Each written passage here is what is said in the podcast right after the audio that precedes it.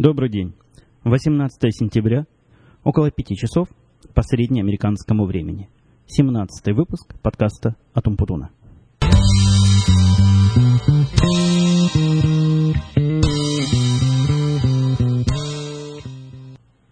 Начнем сегодня традиционно с ваших вопросов и с моих, с моих попыток ответить на ваши вопросы. Э, рекордсмен прошедшей недели был вопрос по поводу Карла, о котором я уже трижды, по-моему, упоминал в подкастах. Э, суть вопроса в том, что какого черта я, собственно, этого Карла держу, если он все, о чем, во всяком случае, я рассказываю, заваливает, и толку от него, как от козла молока. Ну, вопрос, конечно, интересный. Я сам себя порой спрашиваю, а когда, собственно, придет конец моему английскому терпению. Но, с другой стороны, есть в нем какой-то потенциал такой, и все-таки мне кажется, что со временем это откроется, и со временем он как-то починится. Он, по большому-то счету, всего пару месяцев работает, и, в общем-то, с точки зрения нормальных таких требований, нормальной такой средней фирмы, это еще и не срок. Люди в течение этого времени только в дела входят, а дел-то у нас полно, а тут я с него уже и результаты требую, и на весь мир рассказываю, как, значит, он эти результаты не дает. Ну, я надеюсь, что все-таки он еще починится. Может, с ним как-то надо по-другому. Может быть, ему надо уже задачу ставить и контролировать все этапы выполнения. В общем, я буду пробовать с ним разные, разные способы такой коммуникации рабочей. Может быть, может быть у нас что-нибудь и получится. Мое терпение, честно скажу, еще далеко не исчерпано. И надежда на лучшее меня все еще питают. Кстати, после вот того подкаста, когда я вам рассказывал про заваленный проект, на удивление, он это близко к сердцу принял. Я как раз на следующий день ездил на работу, и э, с удивлением обнаружил, что все уже, значит, на рабочих местах. Я, я обычно на работу приезжаю часам так к 10, к пол одиннадцатому, ну, пока проснусь, пока приеду, то да сё, пятое, десятое. И, в общем, позже всех приезжает. То есть после меня только наш президент позже приезжает. Он вообще к часу иногда приходит на пару часов. Ну, человек занят, у него другие, другие дела, другие проблемы, и не мне, не мне его контролировать. Ну так вот, прихожу, значит, где-то порядка 11 часов уже было, нету Карла, все на местах, Карла нету. А он такой тип немножко странный, в смысле, в смысле общения с техникой. Вот он, по-моему, единственный из всей нашей конторы, до которого никак нельзя ни дозвониться, ни достучаться, ни, ни имейл ему послать. У него, значит, дома ни интернета нет, ни телефона. И сотовый телефон он вот, вот недавно купил, но номер его еще никому не известен. Ну, я уже начал потихоньку волноваться, думаю, может, его там, машина сбила, под поезд попал, и бог его знает куда. 12 часов нет человека на работе. А у нас хотя и нет никакого контроля, то есть приходи когда хочешь, по большому-то гамбургскому счету, но 12 часов это уже какой-то загиб. И вот он где-то в пол первого явился. Доложу я вам, такой, такой помятой и после похмельной морды я уже не видел давно. Пожалуй, здесь я ни разу такой морды не видел, во всяком случае, на рабочих местах. Мы с ним, когда вышли, значит, покурить, мы с ним вдвоем, и вот в нашей конторе только мы с ним вдвоем, значит, курим. Это нас как-то тоже где-то сближает, поскольку во время перекуров мы с ним говорим на разные общечеловеческие темы. Так я, например, узнал недавно, что он заядлый фотограф, но из тех, которые, значит, презирают цифровые камеры и считают, что вот пленка – это жизнь, а цифра – это смерть. Тут я с ним в корне не согласен. Сам я тоже это дело люблю, но считаю, что цифровые камеры – это как раз то, что надо таким вот недалеким профессионалам, недопрофессионалам, как я в области фотографирования – ну вот вышли мы с ним курить, и он, значит, мне рассказал, что вчерашняя наша беседа, когда я ему хвост, значит, накрутил по поводу его явных неуспехов и неправильных путей решения э, всяческих задач, на него так подействовало, что он значит, пришел домой, ходил-ходил, страдал, значит, до 12 часов по квартире по своей, и в конце концов понял, что заснуть с таким тяжелым грузом не сможет, пошел в бар и напился. Выпил он там 12, 12 значит, порций. Бог его знает, чего он назвал это по названию. По-моему, это сорт текилы такой. Или еще чего-то такого крепкого, но глядя на его вид на, на, значит, на следующий день, когда я с ним уже общался, было видно, что не певец. Не певец он большой, и как-то делает ему на пользу не пошло, хотя, может, нервную систему он свою таким образом и успокоил. Кстати, тут, раз уж опять тема наша в сторону работы, мне, некоторые слушатели говорили, что скоро они будут знать всех моих коллег по именам, фамилиям и, и характерам. Я не так давно, ну где-то с месяца полтора, как переехал в отдельный кабинет. И дело тут не в том, что Нет, не так.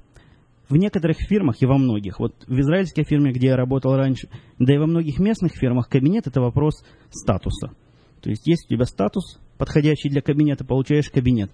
А в некоторых фирмах вообще до смешного доходит. Там статус, вот это, мы работали с одним банком крупным. В этом банке буквально статусными вещами является все. Вот та кружка, из которой ты пьешь чай, там те или иные бутерброды, которые тебе дают. Вот это все отражает каким-то образом, каким-то явным или неявным твой статус. То есть там самые начинающие, значит, специалисты получают кофе пластиковых чашечках, те, кто покруче, значит, в стеклянных, а те, кто еще круче, в стеклянных с эмблемой этого банка. В общем, такая, такой дурдом. А у нас, к счастью, ничего подобного нету, и статусным, статусными вещами это уж явно не является. Поэтому я не испытывал никакого дискомфорта, несмотря на то, что я вроде как начальник над всеми этими программистами, сидя с ними, со всеми в одной комнате. То есть там не совсем в одной комнате, там две больших комнаты, в одной сидит одна часть программистов, в другой другая. Вот во второй комнате сидят программисты, которые приходят время от времени, а значит в основном зале сидят те, которые все время там целыми днями сидят, которые не из дома работают. Есть у нас и такие тоже. Вот я сидел, значит, с этими, которые не из дома работают, сидел и сидел, и так бы до сегодняшнего дня сидел. Опять же, никакого дискомфорта это мне не приносило. Даже как-то было быть в гуще событий довольно, довольно любопытно и прикольно. А где-то вот месяца полтора назад, может быть, чуть раньше, подошла ко мне одна, одна, одна женщина из тех, кто у нас работает. Очень симпатичная и милая женщина. И по большому секрету, значит, мы с ней где-то заперлись, в каком-то складе, поскольку у нас-то запираться особо негде, все помещения открыты.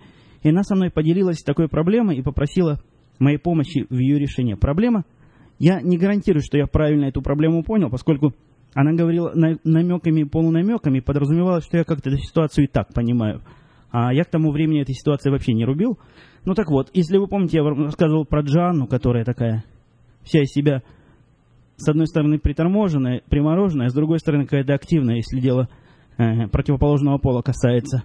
И как раз недавно, до того момента, как этот разговор состоял, где-то за месяц до этого разговора, взяли в Customer Support к ним еще одного молодого человека по имени Майк, очень такой серьезный молодой человек, сквозь зубы цедит, на вид вообще умный, умный, непонятно, чего он в саппорте делает с таким умом – ну, в общем, у него там какой-то бэкграунд такой серьезный был. Он когда-то на бирже работал, со стороны как раз брокерской, представляет себе, как все это работает.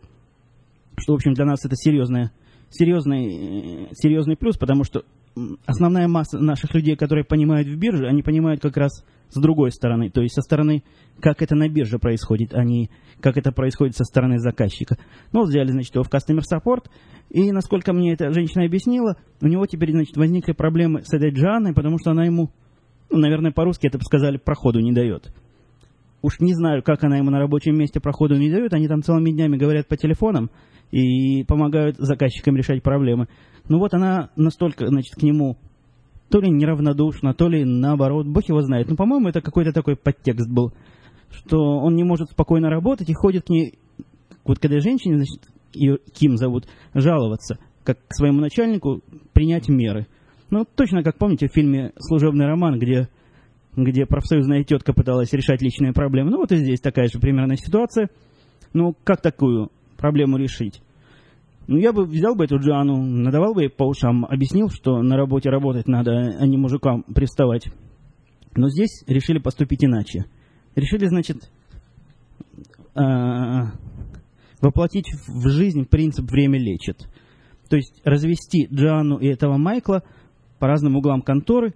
А технически это не так просто, потому что его самое дальнее место, куда этого Майкла можно отсадить, это к моим программистам посадить. Но у программистов места не было, поэтому мы решили так, что значит он сядет на мое место, где я уже привык сидеть, а я перейду в рядом стоящий кабинет и, значит, на, на, на время этих двух-трех недель, пока ну, мы предполагали, что двух-трех недель хватит, чтобы эта, значит, страсть охладела и все вернулось на круги своя, он посидит у нас, а потом вернется обратно к себе.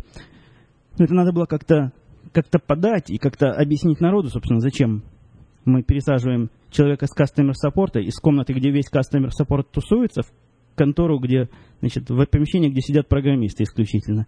Придумали какую-то безумную, безумную задачу, значит, по которой он должен перенимать опыт у программистов, чтобы понимать, как наши системы работают с точки зрения вот программистской. Ну, это, это бред полнейший, потому что этот Майк это последний человек, который может хоть что-то понять каких-то системах. У него, когда mail не приходит или когда mail не уходит, это трагедия на всю фирму. Он бегает с выпученными глазами, дергает программистов, просит эту проблему решить. Ну, в общем, все это дело закончилось тем, что посадили его к нам. Просидел он у нас не две недели, не три, а почти месяца полтора. Похоже, действительно, за это время страсти улеглись. А, а я так привык сидеть уже в отдельном кабинете, что решил обратно в общую комнату не возвращаться. Вот до сих пор там время от времени и посиживаю. А если вы еще помните, вся эта длинная вот эта моя история, почти на 8 минут, была вызвана вопросом. Теперь к следующему вопросу переходим. Меня спрашивали, пожалуй, человек 5 даже спрашивали. Э, а вот спрашивали они, что происходит с UPG. Но на всякий случай напомню, UPG это программа, которую я делаю в свое свободное время для преобразования радио, радиопотоков, которые вещают в MP3 э, стриме, в форму удобных подкастов. Ну так вот, с, с UPG, собственно, ничего плохого не происходит, а происходит скорее хорошего. Я его потихонечку пишу в свободное время. На сегодняшний день я уже добавил к этому делу даже какой-то инсталлятор, который более-менее корректно работает. И действительно дело оказалось немудренное делать вот эти инсталляционные пакеты. И единственный большой кусок, который, который нам еще остался сделать, а нам, потому что мне в этом деле помогает активно а, Антон Соколов, так вот кусок, связанный с человеческим интерфейсом для, для редактирования, собственно, всей конфигурации и для удобного и простого доступа, понятного простым смертным к этому XML-файлу, который, в общем-то, все, все определяет. У меня есть уже э, странички, собственно, для интерфейса, которые Антон мне любезно нарисовал. Теперь к ним надо найти будет время прикрутить ходовую часть. Я пока не очень представляю, как это сделать, чтобы поменьше делать. Это один из моих основных принципов в программировании. Решать проблемы так, чтобы новых проблем не создавать и как можно, как можно меньше напрягаться. Ну так вот, если я себе представлю, как это просто и концептуально сделать, я в ближайшее время, возможно, даже сегодня этим займусь и что-нибудь что там допишу, доделаю. Так что, так что ждите новых релизов. Мое очередное посещение работы еженедельное э, навеяло массу всяких тем любопытных, о которых можно рассказать, но вот я парочку затрону. Нас опять на следующей неделе собираются собрать, какая-то тавтология, ну, в общем, собирают всех, всех работников и удаленных, и, и локальных на такую часовую лекцию. Вы будете дико смеяться о теме этой лекции. Это повторная лекция по поводу того, как пользоваться телефоном. Ну, звучит это совершенно безумно. Некий подтекст всего этого в том, что вся наша контора расположена территориально очень широко. То есть большая группа находится во Флориде. Они, кстати, не будут приезжать для этого, они будут участвовать телефонно в этом в этом большом совещании, а часть работников работает по домам. Так для того, чтобы, видимо, минимизировать, господи, минимизировать расходы на телефон и сделать возможным различные штучки, такие удобные, типа конференций и так далее, мы завели себе систему телефонов, которые работают по IP, ну, то есть интернет-телефонов. Ну, телефон, он, сами понимаете, он и в Африке телефон, как к нему не подключай провода. То есть снимаешь трубку, набираешь номер и говоришь. Причем, заметьте, это вторая лекция, как я вам уже сказал. Первая лекция была около года назад, когда эти телефоны ввели в эксплуатацию. На полном серьезе собирают 20 человек, большинство из которых имеет высшее техническое образование или, во всяком случае, технически не последние люди. И уж такая ерунда, как использование, ну пусть самого навороченного телефона не вызывает никаких заметных проблем. Тем не менее, собирали, значит, нас всех вместе. Приходила девушка вот с этой фирмы, которая занимается поддержкой вот этих телефонов, и на полном серьезе нам в течение часа рассказывала, как телефоном пользоваться, как там в память заходить, как номера набирать, как там то делать, как там все. В общем, функций у этого телефона, конечно, много. По, по этому телефону есть целая книжка, которую я как-то на досуге даже пролистал. Но тратить час, в общем, драгоценного рабочего времени на, на такую фигню, это, на мой взгляд, какой-то какой странный перекос и дикий перебор. Так вот, нас теперь собирают второй раз, поскольку, видите ли, появились новые работники, которые этой лекции не прослушали, а всем остальным решили, что стоит тоже это освежить в памяти, значит, как пользоваться этими телефонами. Вот такой, такая вот бредовая идея посетила. кстати, о бредовых идеях и диких инициативах. Э, если вы в курсе, недавно было 11 сентября, и это, если я не ошибаюсь, была четвертая годовщина этих трагических событий в Нью-Йорке. И в честь вот этой, в честь, ну, по поводу вот этого грустного события, э, NASDAQ, это такая как бы биржа электронная, решила, значит, это дело отметить определенным образом. И не нашли они ничего лучше, как отметить это дело минутным, минутным приостановлением всех торгов. Вот в день, ну, 9, 11 сентября это был, по-моему, выходной, они то ли за день до этого, то ли за день, по-моему, это было, они решили 13 сентября это сделать. Первый понедельник был после 11 или 12, я уж, я уж не помню. Они, значит, решили приостановить торги на минуту. Ну, звучит это, возможно, и, и разумно для, для тех, кто не понимает, как все это дело работает. А технически это вызвало такой напряг всех наших сил, э, мыслей и, и не только наших. Потому что, ну вы представляете, вот что такое биржа? Биржа это такая штука, которая посылает, с нашей точки зрения, тех, кто эти данные принимает, очень много данных. Ну, порядок данных там 10 тысяч штук в секунду. То есть штуки там разные бывают. Там бывают запросы на покупку-продажу, их больше всего, и бывают, собственно, сами сделки. Это примерно 10% от этих запросов. И все системы, которые принимают эти данные, они критические. То есть они такого характера, что данные они потерять не имеют права, потому что никакого способа получить эти данные, если они потерялись по какой-то причине, нет. Поэтому системы там с многократным дублированием, совершенно дичайшими системами контроля. И во всех этих системах ситуация, когда в течение в разгар биржевого дня вдруг минуту не будет никаких данных, это, это какая-то глобальная катастрофа, это, это что-то ужасное, потому что системы эти имеют, как бы, как эти back, backup называется по-русски, резервные, резервные как бы части, и если и основная часть, и резервная часть вдруг не будет получать данных в течение такого очень длительного времени, ну, это много, минута, это, если 10 тысяч записей в секунду приходит, то посчитайте, сколько в минуту мы можем получите, сколько мы обычно получаем, то это вызовет совершеннейшую там дикую реакцию всей системы. Они начнут тревоги посылать и начнут пытаться эту проблему решить. В общем, чего только они не попытаются сделать. Вот. И ну, наша проблема, это еще была ерунда по сравнению с проблемами теми, кто производит торги. Поскольку поначалу NASDAQ заявил, что продажи они остановят полностью. То есть они на эту минуту перестанут принимать от людей заказы на покупку-продажу. А системы вот эти, которые посылают заказы на покупку-продажу, они вообще с таким не знакомы. Как это так? Вдруг NASDAQ перестает отвечать и блокирует как бы все их запросы. Но, к счастью, NASDAQ в последний момент решил облегчить жизнь вот этим продавцам-покупателям.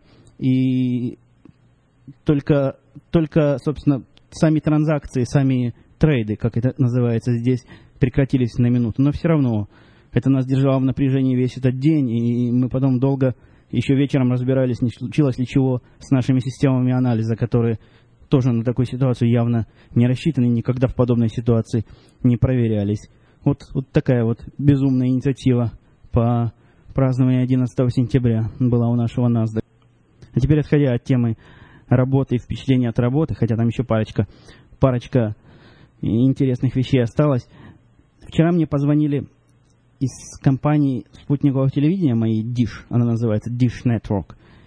Э, для того, чтобы Dish этот принимать, у меня стоит на крыше, значит, две антенны, и я смотрю по этому Dish там около сотни программ самых разных, хороших и, и разных. Так вот, они позвонили, что само по себе является фактом удивительным, потому что, ну, объясню немножко про эти звонки. Где-то с год назад, даже, наверное, уже года полтора назад, администрация Буша приняла такую инициативу замечательную, правильную и, на мой взгляд, полностью оправданную, они открыли такой всеамериканский лист, куда можно занести свой телефон, и как только там телефон оказывается, по-моему, через три месяца, если тебе позвонит какой-то продавец услуг или будет что-то предлагать тебе купить, на какую-то услугу подписаться и так далее, то это дело сильно штрафуется, сильно наказуется. Ну, администра... там только административная ответственность, уголовной нет, но все равно административная ответственность весьма серьезная. Там то ли 15 тысяч долларов можно с них слупить, причем часть этих денег можно как-то самому получить. Ну, в общем, там мудреная система и правильная и оправданная, потому что в результате этого, вот этого листа мне практически перестали звонить все вот эти приставальщики по телефонам и сильно жизнь облегчили и освободили телефон, потому что до этого это было что-то ужасное. Они звонили буквально 10-20 раз в день. Бывало, не пройдет и получаса, как опять звонок, и предлагают опять какую-нибудь бредятину. Ну так вот, а те, кто тебе уже оказывают услуги, по-моему, для них делается исключение, и они тебе имеют право звонить с тем, чтобы, значит, предлагать какое-то расширение своих услуг. Ну, таких фактически очень мало, поскольку, ну, на кого я тут, какие услуги у меня уже есть? Вот кроме телевидения, еще кто мне может приставать? Еще банк может приставать с какими-нибудь сомнительными инициативами, как, значит, сохранить мои деньги получше и сделать, чтобы они росли быстрее. Ну, вот такого рода звонки бывают еще. И вот эти, которые позвонили из Диша, меня, что, собственно, удивило, и к чему я об этом всем говорю, всем вам говорю, а, потому что обычно вот такой звонок выглядит как звонит девочка или мальчик, берет, значит, какую-то, видимо, бумажку, где напечатан текст, и скороговоркой лупит этот текст, стараясь сделать как можно меньше пауз. Потому что в паузах, я так понимаю, большинство людей, которые не имеют терпения все это предложение выслушивать, а я один из таких людей, которые не дают обычно этим рекламным агентам разойтись, я говорю в процессе этой речи, извините, спасибо, нет, и вешаю трубку, не слушая их возражений. Так вот, они не дают тебе паузы этой продышаться и вставить слово, пытаются оттарабанить, значит, всю речь и в конце концов спросить тебя чего-нибудь такое, ну как, значит, согласны? А самые хитрые даже согласны, не спрашивают и говорят, давайте свой номер, значит, аккаунта или номер карточки, еще номер чего-то, я вас буду записывать. То есть даже пытаются за тебя решение принять. Ну, а в этой ситуации это было чем странно? Вот этот молодой человек, который позвонил, меня заинтересовал с моей профессиональной подкастовской точки зрения. Он вот это рассказывал все, вот про эту новую услугу. Собственно, чего он мне предлагал? Он мне предлагал дополнительных, дополнительных 11 телеканалов, по-моему, за 11 долларов в месяц. Ну, вообще вся эта процедура немножко странная, поскольку эти дополнительные каналы я без всяких проблем могу непосредственно по интернету заказать, они тут же появятся. Зачем я молодой человек, который мне голову морочит? Ну, бог с ним. Я, конечно, не собирался это все дело заказывать, но послушать его, и как он, как он владеет голосом, как он делает акценты, как он переходит с предложений, ну просто радио какой-то ведущий профессионал, непонятно, что делает в этой конторе. Самое удивительное, что я, я его до конца дослушал, просто наслаждаясь буквально каждым, каждым моментом его повествования, и так это у него все весело и шуточками. А в конце концов он спросил меня, не хотите ли вы, сэр, он, я сказал, что, значит, не подпишусь на эту услугу. Он сказал, значит, не хотите ли вы, сэр, чтобы я вам позже позвонил, там, через месяц, через два? А если вы предпочитаете, значит, чтобы вам девушка позвонила, только дайте мне знать, и у нас позвонит работница вам. Ну, это какая-то какая-то вопиющая политическая неполиткорректность, во всяком случае, с американской точки зрения. Это какой-то, я бы даже сказал, сексизм. То есть мне предлагают поговорить с девушкой, если, значит, мне с ней приятнее будет общаться. Ну, вот, вот такая вот любопытная история случилась. А, еще вчера я посетил велосипедный магазин. Это магазин такой большой, называется то ли High Performance, то ли просто Performance. В этом магазине я когда-то год назад на день рождения сыну купил какой-то навороченный такой велосипед, долларов за 700, то ли 800, ну, как, как, какой-то такой порядок. То есть Велосипедные любители, конечно, скажут, что это не самый навороченный, за такие деньги ничего приличного не купить, но, на мой взгляд, весьма достойный велосипед. И у этого велосипеда есть разные гарантии на разные части, там на некоторые части чуть ли не пожизненные гарантии, на некоторые годовые. И в результате, значит, езды активной на этом велосипеде, а мой ребенок на этом велосипеде в школу ездит каждый день, да еще и так по жизни катается, у него прокололось то ли переднее, то ли заднее колесо, я уж не в курсе. И вот мы взяли этот велосипед, повезли туда. Мне было любопытно, как это входит извините, входит ли это в гарантию, вот пробив колеса. Оказалась совершенно технически удивительная штука. Вот эти камеры, которые в этих велосипедах стоят, навороченных, современных, э, они какие-то само, самочинящиеся. Вот в этой камере внутри, насколько объяснил нам вот этот продавец, техник, который там все это взялся чинить, раз, э, распределена то ли краска, то ли клей, в общем, какая-то жидкость, которая сама э, возникшие дырки затягивает. И как он сказал, в этой камере уже не менее десятка дырок было, вот в этой, которую мы привезли чинить. Но вот все, кроме последней, успешно сами собой чинились. А вот, значит, на, на последней уже не хватило, не хватило жидкости. Ну, удивительно, удивительно, до чего там технологии доходят. Э, в результате это оказалось не, не гарантийным случаем, как я ожидал, но он сказал такую странную фразу, что вот если бы вдруг камера сама по себе разорвалась, тогда бы это было бы гарантийным случаем. Хотя как эта камера сама по себе разорвется, это, для этого надо, наверное, сильно накачать или еще что-то такое сделать. Но в результате, в общем, вся эта процедура у нас где-то около часа занялась, заняла по замена вот этого коли, не колеса, замена этой камеры, которая, она как бы с покрышкой вместе.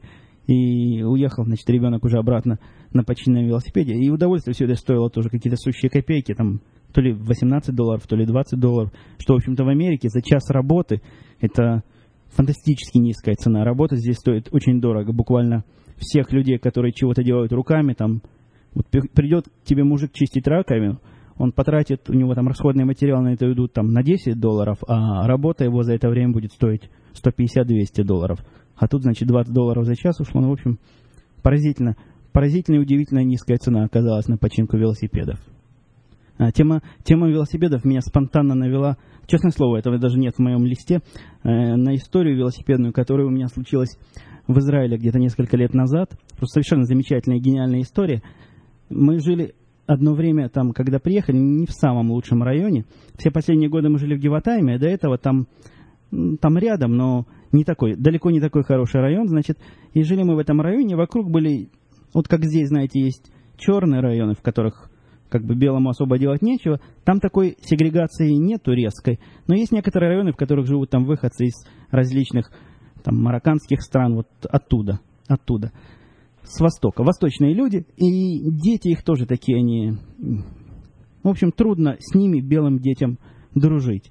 И я не знаю, как, то ли это, то ли это происхождение, то ли это воспитание, но народ вот вокруг нас, во всяком случае, жил такой вороватый народ. Это было, когда как раз мы там жили, у меня первый единственный раз украли машину. Это тоже отдельная история, как мне машину эту возвращали и искали. Вот. А в один неприятный день ребенок оставил велосипед возле подъезда, поднялся на минутку наверх, то ли водички выпить, то ли, то ли чего закусить. Выходит, нет велосипеда, нет велосипеда и нет. Ему тогда было лет 13, он уже был очень активный, говорит, что делать, что делать. Я говорю, ну что делать? Иди в полицию. Значит, взял он маму, пошли они в полицию, открыли дело. Велосипед детский был, но все равно какой-то неприятный факт. Вот из-под дома прямо украли. Вот открыли они дело, ну и все, собственно. Прошло месяца два, тут звонит весь возбужденный ребенок и говорит, я свой велосипед вижу возле там практически соседнего дома, вот он цепью прикован и замком, и что мне делать? Я говорю, чего делать? В полицию звони. звони. У него тогда был сотовый телефон. Звони в полицию, говори, вот нашел велосипед, если уверен, что это твой. Он говорит, да-да, я уверен, у меня там царапины характерные такие. Значит, звонит мой ребенок в полицию самостоятельно. Представьте, звонит, вот я не знаю, как, как сейчас, но мысль о том, что там 13-летний ребенок будет звонить в милицию, и с ним будут разговаривать и какие-то советы давать, мне кажется, дикой, а вот позвонить в израильскую полицию, это, это было совершенно нормально. И я думаю, точно так же нормально было позвонить и здесь бы любому ребенку в, в американскую полицию. Но неважно, суть не в том. Эм, суть не в наездах на милицию. Я против милиции-то не знаю, я вообще их не знаю. Может, они действительно замечательные, им все звонят, они всем помогают. Но он позвонил в полицию, полиция его тоже спросила то же самое, что я спросил. Говорят, уверен, что твой велосипед? Он говорит, да, железно, стопудово. Они говорят, ну тогда мальчик, иди домой, поднимись, возьми молоток, и этим молотком разбей цепь и уведи велосипед. Вот такой вот поразительный совет они дали моему ребенку. Он, в общем-то, с моего разрешения взял молоток, разбил этот замок и вернул себе э, незаконно уведенное имущество обратно. Ну, тут такие вот странные советы дает полиция порой в Израиле. И уже прошло почти 29 минут, я уже с вами общаюсь. Будем двигаться в сторону завершения. В сторону завершения я хотел бы немножко удивиться по поводу растущей популярности высоких рейтингов подкастов, в которых упоминаются Apple компьютеры и живым интересом, который народ, вот русскоязычный слушатель, к этому проявляет. Я не очень понимаю, почему это происходит, потому что, ну, здесь, как вы знаете, у Apple меньше 2% рынка, и я думаю, что в российских реальностях это число, наверное, на порядке еще меньше. И я вам честно скажу, что здесь никаких не в профильных местах я Apple вообще не встречал. То есть можно встретить такие места, где только Apple. Например, магазин гитарный, где я покупал все свое оборудование для для подкаста, он полностью весь на Apple. Некоторые студии дизайнерские тоже используют целиком Apple. Но вот так вот среди заказчиков наших таких рядовых обычных юзеров встретить, встретить владельцев Macintosh это, это что-то это что странное. Я когда писал свою программу, одну из своих для работы, она в том числе могла работать на, на Macintosh. Так вот, из всех сотен заказчиков, что у нас есть, есть один единственный в одной очень крупной конторе, какой-то гик, который, значит, попросил установить ему макинтошевскую версию. А с точки зрения России, вообще вот эти плюсы макинтошевские, то есть то, что Macintosh приходит со всем установленным программным обеспечением, которое не надо покупать отдельно, мне кажется просто смехотворными, поскольку там любое программное обеспечение покупать не надо. А как ни крути, Macintosh дорогое удовольствие. Конечно, он стильный, конечно, он красивый. И я, в общем, фанатеюсь Macintosh, но я не понимаю, откуда, откуда вот такая, такая странная популярность. Ну, вот положа руку на сердце, за разумные деньги можно купить только очень слабенький Macintosh. Вот этот Mac Mini, который у меня есть, или, допустим, там лаптоп, который у моей жены, они с точки зрения обычных PC, за, которые можно приобрести за такие же деньги. Опять же, я не имею в виду программное обеспечение по тем причинам, которые указал выше. Так они действительно слабенькие. Вот этот Mac Mini, который, который у меня стоит на столе, в который я сейчас записываю подкаст, он ну, просто медленный. На нем собрать DVD-фильм из слайдов там или... Ну, в общем, такой, такая тяжелая операция, которая требует сильного процессорного расхода, она длится в разы дольше, чем на, на обычном писюке, за, который можно купить за подобные деньги. И они, не понимаю, не понимаю, откуда вот такая вот э, внезапная любовь и такая популярность Макинтошей в России. Ну, а еще один момент есть, который Макинтош полностью, полностью обрезает. А, во всяком случае, для меня он полностью обрезал. Это такой процесс мужской охоты за программным обеспечением. Ну, знаете, вот выходишь на, на какие-то сайты, начинаешь искать различные программы, ставишь, пробуешь, выбираешь. Как бы в Макинтоше все это все это не совсем так, потому что есть какой-то класс удобных и, ну, неважно, платные или бесплатные, удобных программ, и их немного. Их немного, и, допустим, я не вижу, зачем бы мне искать другую программу для управления фотографиями, когда у меня есть iPhoto, или там для прослушивания музыки, когда у меня есть iTunes. Вот этот процесс охоты, который тоже довольно а, активно практикуется в PC-мире, он как бы в Макинтошах не имеет уже особого смысла и особого значения. Опять же, про игры тоже... Может, я с этим не знаком, но, на мой взгляд, игры для Макинтоша либо вообще нет, во всяком случае, я не встречал, либо, ну, либо их точно уж гораздо меньше, чем, чем для обычного виндовсовского компьютера. Ну, в общем, такая загадка для меня. Если у кого есть какие-то а, адекватные объяснения этой странной э, популярности, я был бы рад послушать. Ну, в общем, все. Больше писать уже не могу. Время совершенно вышло, поэтому прощаюсь с вами. До новых встреч, встретимся, услышимся на следующей неделе. Пока.